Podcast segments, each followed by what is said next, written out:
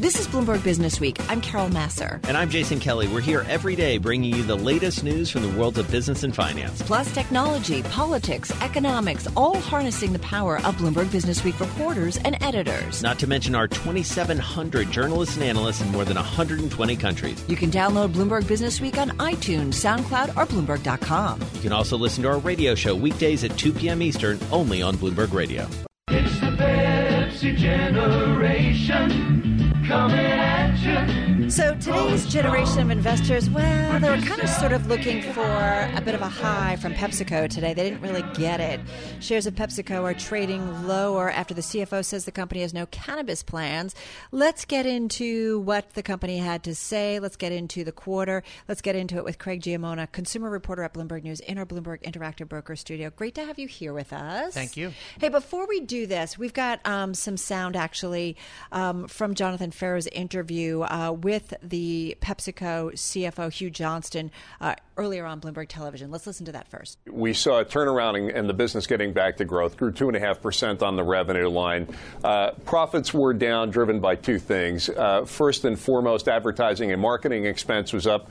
Uh, frankly, we, we were responding to increases in, in competitive levels of spending uh, and felt we needed to, to, increase advertising in order to, to be competitive, uh, particularly in the big brands, Gatorade and Mountain Dew and, and Pepsi.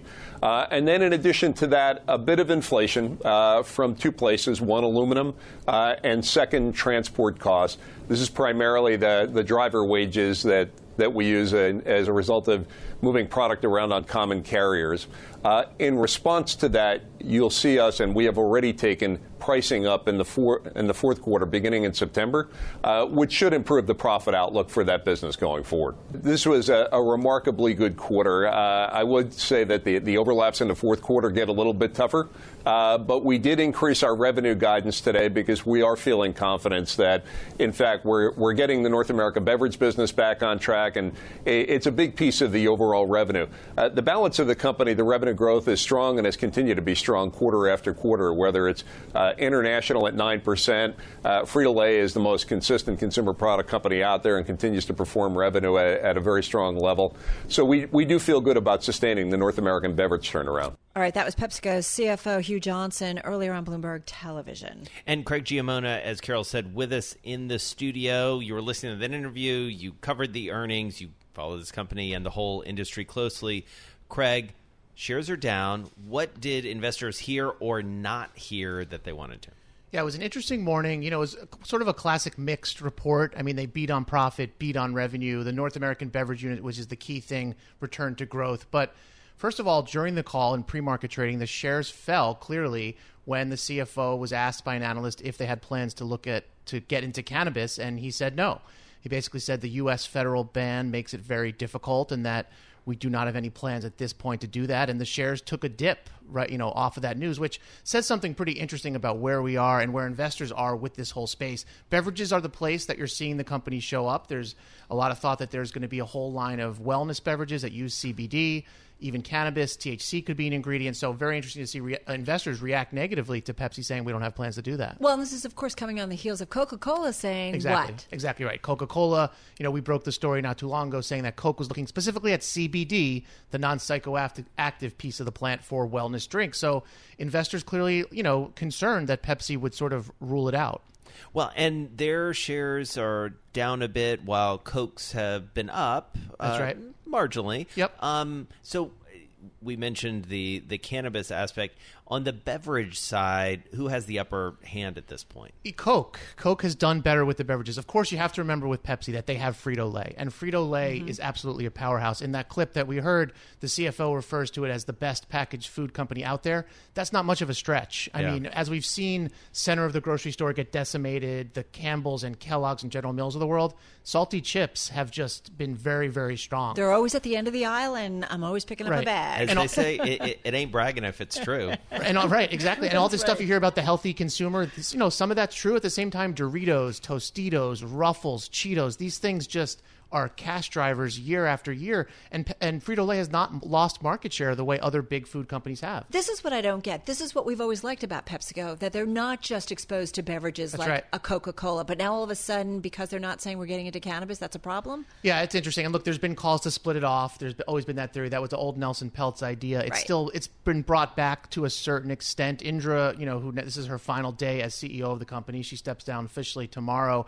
She resisted that because more than half their revenue now is from food. You know, when you put Quaker and Frito together, and Frito's a powerhouse, so that's the thing that kind of props up the company. Coke has been better on beverages, but Pepsi now saying that Mountain Dew is back, Pepsi's back, but they're spending a lot on advertising, and that's hurting the profit in the North American beverage unit. The North American beverage unit returned to growth on the sales side, profit down 14%. That's tariffs on aluminum, that's more spending on marketing and higher transportation costs. And so, how much of this is a how much is Pepsi, Craig, sort of a bellwether of any sort in terms of consumer tastes and kind of what they're buying, what they're not buying? I mean, they have such a broad portfolio, as, as you just described. They do, and I think the thing that you know we find interesting about it is that on the one hand, you see the aversion to sugar, you see the consumers moving away from sugary soda towards other types of drinks, whether it's coffee. They talked about their Starbucks partnership being strong in the quarter, but then on the other hand, you see how fickle the U.S. consumer is because again, salty, salty chips. These are not healthy products. I'm sorry, you know, chips are just not a health food,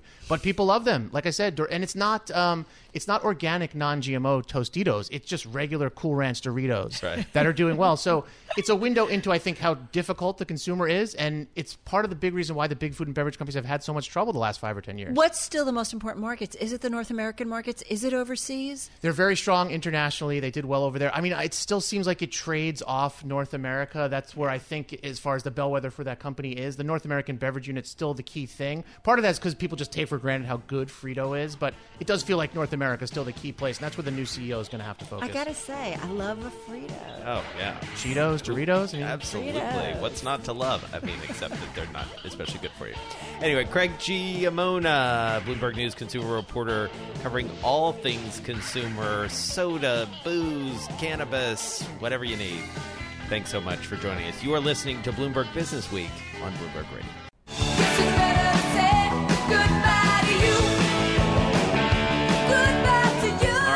Jazzy introduction, we get into a discussion of entrepreneurship. It really is sort of the cornerstone of a lot of what we talk about in this country, candidly, and certainly in the pages of Bloomberg Business Week. You get it. Goodbye to every- you, right? I, I get it. Okay. I get goodbye to you. Goodbye to you, because the entrepreneurs were saying like you're no longer welcome here in some ways. Just making sure. All right, Olivia Carville is here. She is a tech reporter here at Bloomberg. Great story uh, in Business Week this week. It's already out on the terminal and at uh, Bloomberg.com. And it is about basically entrepreneurs being told, nah, we're not so sure we want you for an entrepreneur in this country. How did you find out about this, Olivia? And welcome. Well, thank you. Thanks so much for having me. Um, as you can probably tell from my accent, I'm not from here. I'm a New Zealander. So, as I joined the technology team here in New York with Bloomberg, I thought it was really interesting looking at ways in which smaller countries like New Zealand were trying to attract technology talent. And that led me to what the US is doing right now in terms of trying to push technology talent out the door, or essentially saying, you're not welcome here Or anymore. closing the door when they're trying to get in.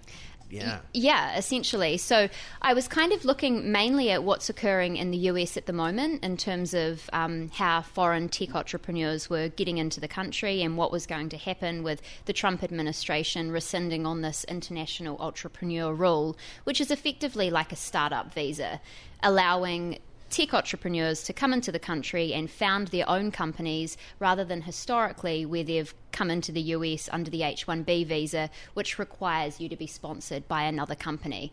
This meant they could come in and actually found their own company. And by eliminating that visa, that's kind of cutting down the entry into the US for these foreign entrepreneurs, and they're turning elsewhere. And as they turn elsewhere, you've got this kind of aggressive global race for the top tech talent occurring. Right. So you have Vancouver, China, Israel, Germany, Estonia, New Zealand all coming up with uh, new programs to open their doors to entrepreneurs. Exactly. And these countries are not only just opening their doors, they're rolling out the red carpet in some sense. You've got some countries offering six day visa application processing times, which is incredibly short. That's less Right. than a week. You have other countries offering low interest loans. You have streamlined processes to green cards or permanent residency. Israel is actually throwing in the mix $20,000 relocation bonuses with local language classes, free accountants, yearly flights home. That was one of the things that I really liked. Like To go see here. mom and dad Yeah, kind of thing? see- yeah. Exactly. and hey, I'm an immigrant, and if I was offered yearly flights home, like that's that's pretty cool. That's pretty appealing. And so, what's at stake here? I mean, what one of the questions that obviously comes up is: Is there an impact? Will there be an impact? How soon will we see it? Those are tough questions to answer. But you talk to a lot of people uh, for this story. What's the what's the sense here? They are definitely, well, that definitely is like the hardest question to answer. And depending on who you talk to, will depend on the response. You have some who are very alarmist and will say, this is the worst thing that, that could affect the US economy in decades. And then other people will say, this won't really be that bad because the US has always been dominant in this particular area. I found it really interesting speaking to the individuals who have um, entered other countries through startup visa programs to ask them what their thoughts were. And I spoke to people who went into New Zealand, into Canada, into Estonia, and overwhelmingly the response I got was the US was my first choice. It's where I want to be. I want to be in Silicon Valley. That's where I want to launch my company. But now that I can't, I'm going to have to go elsewhere. And they're going elsewhere at you know, rep, we- we're seeing increasing numbers of people applying to visa startup visas in Estonia. We've got 160 founders based there now who have created jobs for 440 people. We have 130 startups in Canada. They've offered permanent residency to over 200 um, of those applicants. But one of the things I found probably the coolest in terms of reporting this was actually going to the immigration officials of these countries and saying to them, you know, why are you guys doing this now? It seems really interesting that as soon as Trump comes into office, Estonia, for example, the month of his inauguration, Estonia launches this pretty intense, like, startup visa advertising campaign saying, you know, come here, we want you here. And I said to the startup founder of like that program, I said, you know, did this have something to do with the anti immigration rhetoric coming out of the US? Is that why you're doing this now? And his response was absolutely. But but I'm curious too though that this was an Obama program, correct? Obama administration program. I mean, before that program, entrepreneurs were coming in. Should we assume by this program going away that entrepreneurs are just going to stop coming in, or like, do you know what I'm saying? Yeah, we well, only have 20 seconds to answer this very Sorry. important question. Maybe thirty. well, historically, it's really interesting because they've come in under the H 1B, which means that you have to work for another company Right. until you get your green card and can launch your own. So uh, the Obama administration wanted to create that program Kind of like a fast track way. to fast track to get them in here to say, we want you, come. Oh, unbelievable! Um, great story. Great, Thank great, you. great story, and I'm glad you could come by and swing by the studio and talk to us about it. Olivia Carvel, uh, technology reporter at Bloomberg News, in our Bloomberg Interactive Broker studio. I didn't say your last name right. Say it for me. Carvel. Carvel. Thanks for having me. She can't. you- You just can't say it as well as she I can. know. It's just a such a fact. like New Yorker.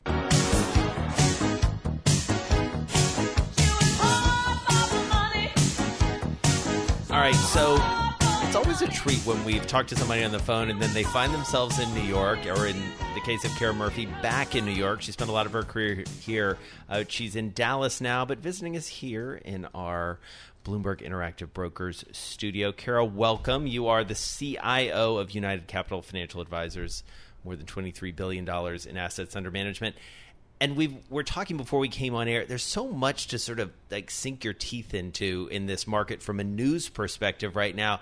Let's start with leadership because yesterday was just to use a technical term sort of a bananas day as like all these ceos were kind of coming and going. As an investor how do you think about that? So indra Nooyi, you know moving on obviously you know the ceo of uh, ge getting ousted. How do you make sense of it all Well, thanks so much for having me back here. And I just got to say, the studio's gorgeous. Thank you. Radio Thank doesn't you. do it justice. So thank you for having me. And and you're right. Like how interesting to have have Indra Nooyi and then Gallagher juxtaposed at the same time. I really think in corporate America today, time is probably the most undervalued asset. So you think about Nooyi, 12 years in the CEO role. I mean, that's really a tremendous run.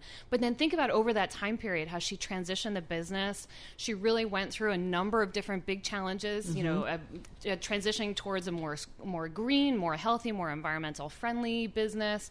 Um, and then Gallagher, who inherited an incredibly complex, large business that was already under a lot of pressure, wasn't even given a year to really figure it out. I don't know who could have come in and really made that much of a difference for GE in a really short time period. Now I know the stock is up today, so clearly the market's liking it today. Right. But I really feel like in general, we just don't give leadership teams enough time to really do what they need to, particularly in very complex Well, who do you fault? Like, because sometimes I've pointed the finger at kind of the business news environment in that we become, you know, headline focused, day to day focused, quarter to quarter focused. Do you blame? Like, what is it? What's where do you where do you lie the blame? I think it's the whole cycle, right? Because you need people to buy and sell stocks to react to that news, Right. right? So, I mean, we're definitely. transparency. And I think it's very important. You know, we can look at other regions of the world that don't report on a quarterly basis. And I don't know that that's great, too, to have to wait a whole 12 months to understand what's happening in a business.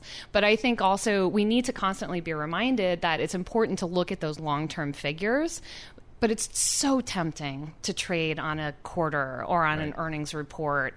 Um, and so ultimately, it's the investors who are making the buy and sell decisions. And they need sometimes to be able to just step back and reflect. What do you think's not happening by not giving CEOs more time to do things? What what what are we missing out as an economy, as a marketplace, as a corporate So innovation is a really big deal. So when you think about having to invest in a project that's not going to necessarily see the light of day for months, quarters, maybe years, those are the types of really transformative innovation that we need to be able to invest in that we can't if we're only focused on quarterly earnings.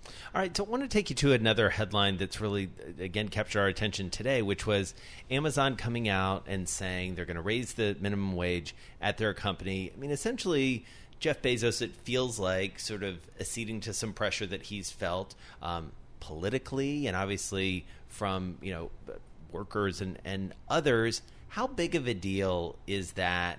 What does it tell us about the market? What does it tell us about sort of wages and jobs in this country? Well, first of all, good for those workers, right? Uh, you know, they're going to get a nice pay increase. And it's those workers who have seen the least wage increases throughout this whole cycle. So if anybody has kind of been waiting for that pop, it's those types of workers. I also think Amazon is not necessarily making a political statement by this, but the fact is the labor market's really, really tight. They're having trouble attracting workers. So, you know, there is a positive knock on effect where as people see more, uh, see higher paychecks, they have more coins in their pocket, they're going to go out to dinner more, they're going to buy more cars. So that's all positive. Now, the other side of that coin is that it mm-hmm. stokes wage inflation.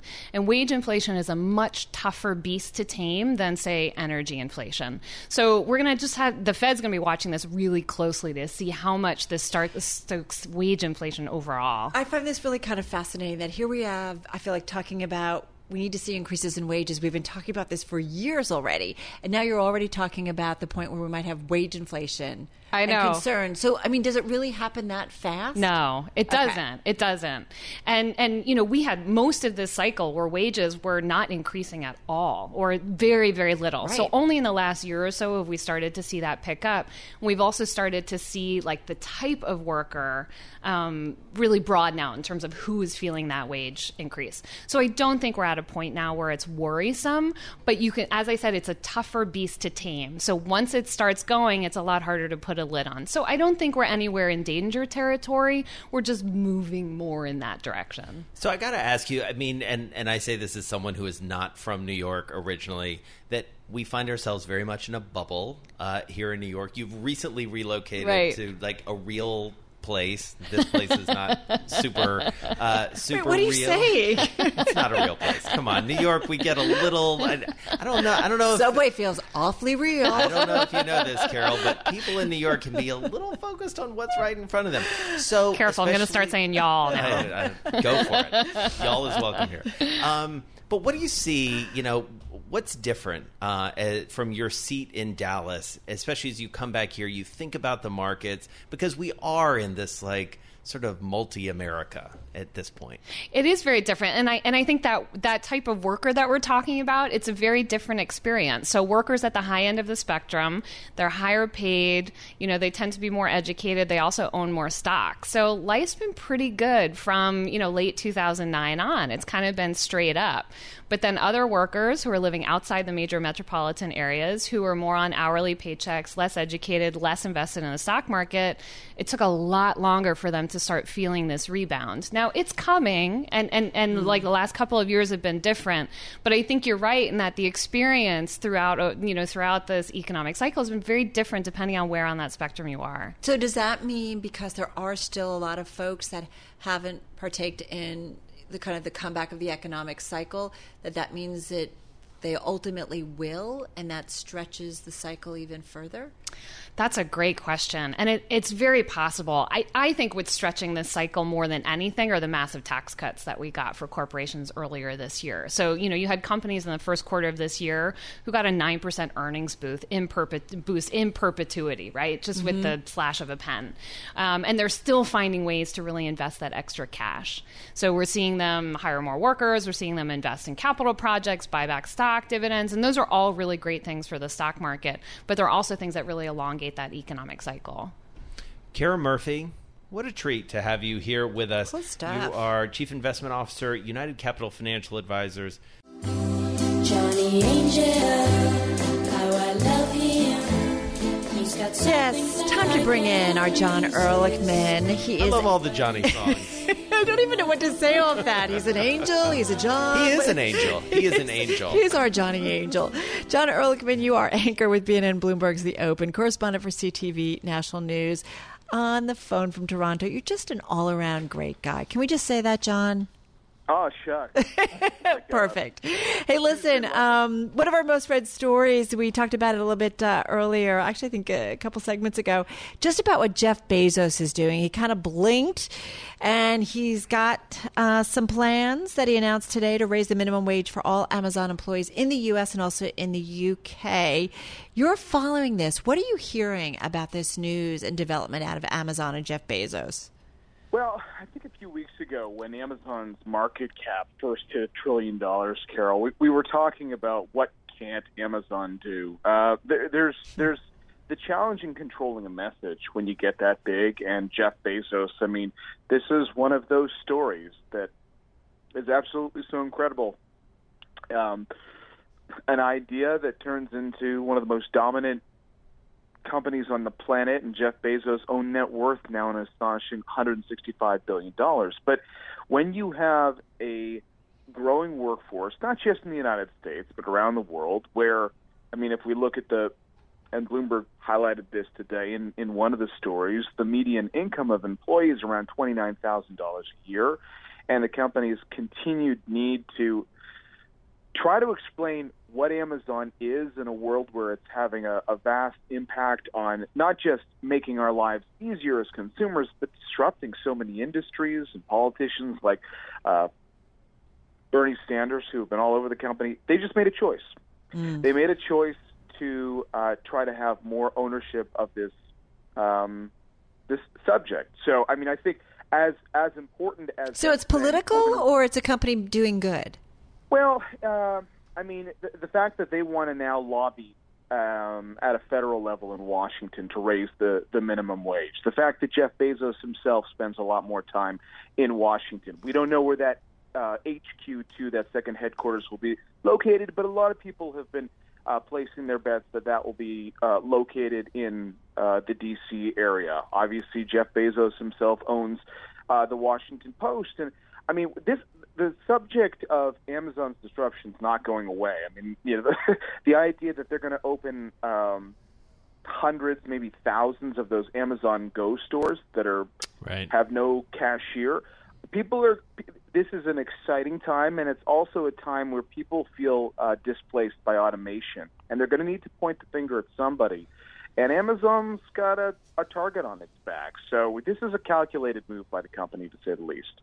And how much, John, uh, do you think this may disrupt their competitors from a wage perspective and from an employment perspective? That's a great question, Jason. Because uh, one thing, and I, uh, you know, I, I, I think what gets lost in this is that while Amazon has so many people uh, required in this process of getting you stuff quickly, uh, they've also invested so heavily in their own technology um, that um, it, it's hard to know longer term raising the minimum wage is is that something that actually is going to increase their costs dramatically when they're actually employing a lot more robots in their business. I was just looking actually at the at the seasonal workers that they said they would hire this year. It's 100,000 people in the United States. I mean, it's an absolutely massive number. But uh, in the last two years, uh, it was 120,000. Now Amazon is they're they're a little protective of of their of sort of the the factors that go into that. But I think it's, it's safe to say that um, Amazon continues to be able to do a lot of the pack- packaging and shipping and moving of product uh, through technology. Um, and so, if we're talking about technology, Yeah. you know, you're not paying a robot minimum wage. You're not paying a robot anything. I'm just going to say So- we're not going back to horse and buggy. I mean, the point is, I mean, technology is more and more pervasive in our world. That's just the way it's going. If you're a publicly held company, you are you have you're beholden to your shareholders ultimately, right? And cutting costs, making your company grow profits, making it grow revenues. Uh, I'm just playing devil's advocate a little bit here, but I mean, it's it's kind of interesting, and I, I think there's a bigger story here about folks who cannot find work, and maybe what is the Yeah. government's responsibility to figure out what kind of jobs are needed and to help maybe in training or something. I don't know. It's a bigger I- macro global story and problem. I think that's right. And the other thing we talked about was, you know, Jeff Bezos at a certain point, he's starting to choose um, the path of what he wants to be remembered for. I mean, Bill Gates, you know, we'd be having a different conversation around who's the richest person in the world if Bill Gates, for the last decade plus, had not been giving away his net worth Right. as part of his philanthropic efforts. Right. Um, does Jeff Be- Bezos even want to be the richest person in the world? Maybe on some levels it makes him uncomfortable, but I think that uh, social responsibility is such an important part of uh, a company's DNA today. It's not just about how much money you make on the bottom line, and, and Amazon seems to be at that crossroads. Great stuff. Jon Erlichman, anchor, BNN Bloomberg's The Open, and also, of course, correspondent for CTV National News. And can I just say, I believe in social responsibility, but you know what I mean? It's that, I mean, technology's here. It's, Yeah. we, Well, it's not going back. It's also a reminder, I think, of how massively important this guy and this company is in the broader uh, global economy. Pretty incredible. I'm driving in my car. I turn on the radio. How about you let me drive? Oh, no, no, no, no. Who's gonna drive you home? Honey, please, I'll do the driving. Drive on. Excuse me, I want to drive. Just drive, baby. It's the question that drives us.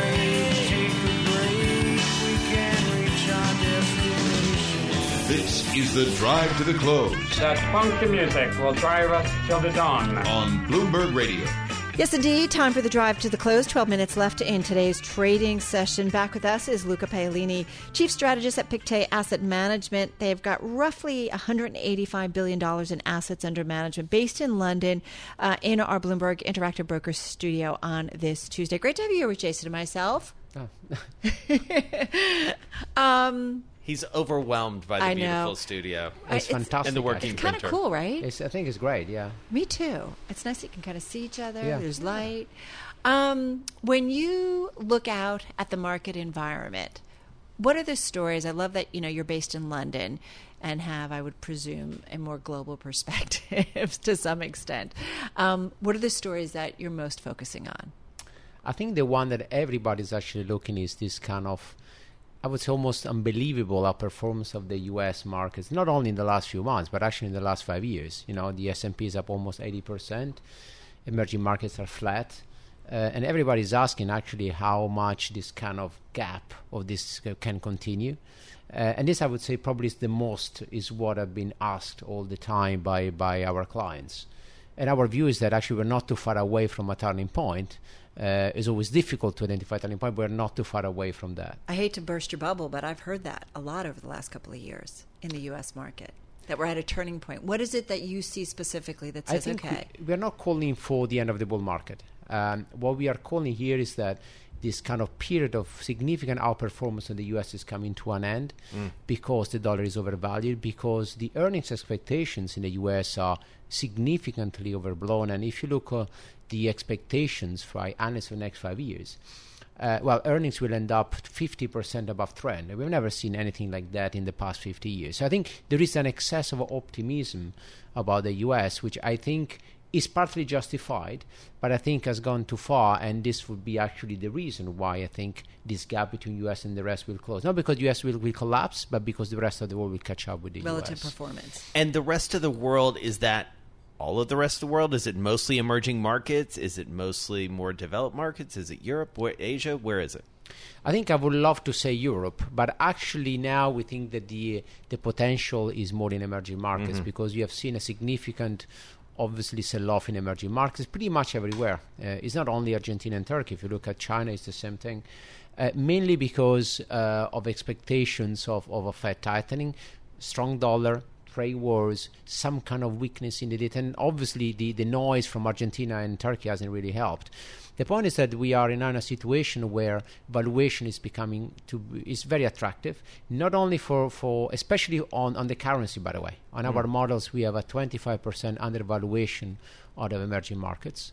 Margins and earnings are actually below trend, so there is upside.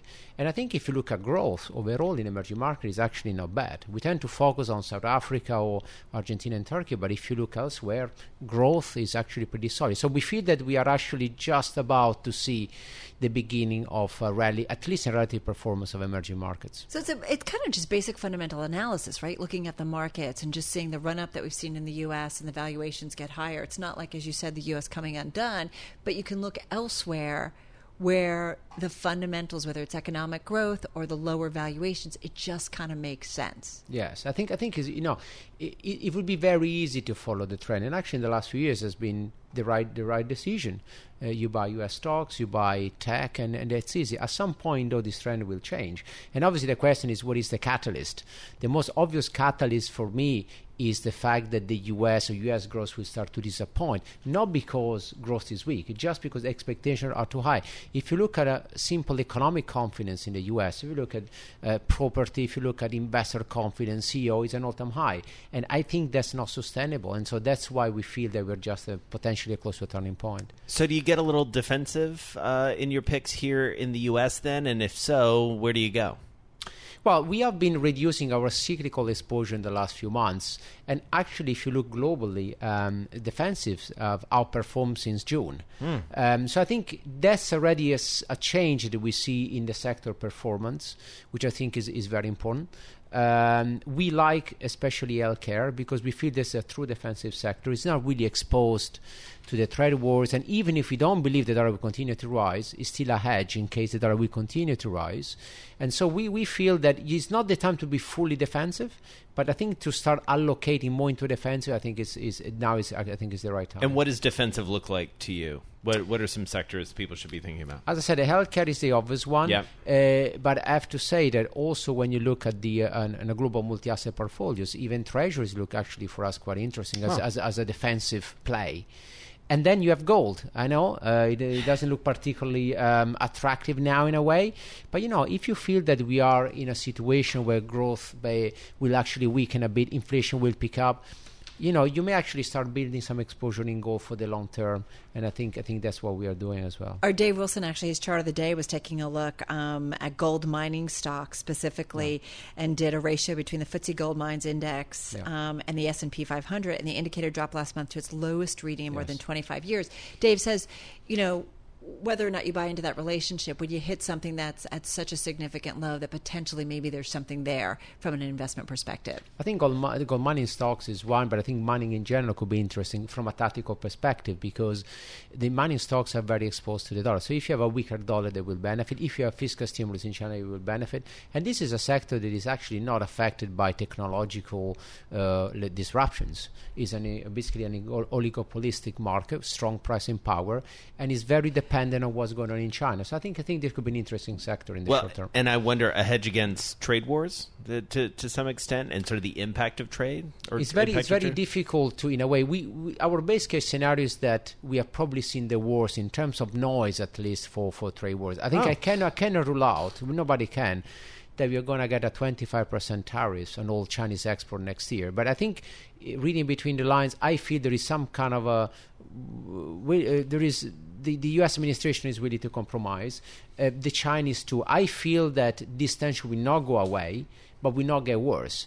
And in finance, the, mo- the only thing that matters is the momentum. So I think that we may have hit the, the, the bottom in a way, or, or the peak in, in terms of trade tension. And so it's um, I don't think it's uh, I think the worst is behind us in a way. Where do you think, we just got about 30 seconds, Luca, where do you think the next big risk comes for investors within the global financial markets? Is it uh, emerging markets? Is it uh, Italy? Where is it? Just got about 20 seconds. No, I don't think it's Italy. I think it's too small to count. I don't think it's emerging market. I think it's going to be the U.S. because the risk is Mm. where you don't expect the risk to, to happen. And I think, uh, you know, I, and we, we believe that this bull market will continue for another year probably. But I think it's the U.S. potential peak in credit uh, in, in, in, in margins. I think this will be probably something you have to look at. Luca Paolini, he's chief strategist at Pictet Asset Management, based in London, in our Bloomberg Interactive Brokers studio today. Thanks for listening to Bloomberg Business Week. You can subscribe to the podcast on iTunes, SoundCloud, or Bloomberg.com. You can also listen to our radio show every weekday at 2 p.m. Eastern, only on Bloomberg Radio.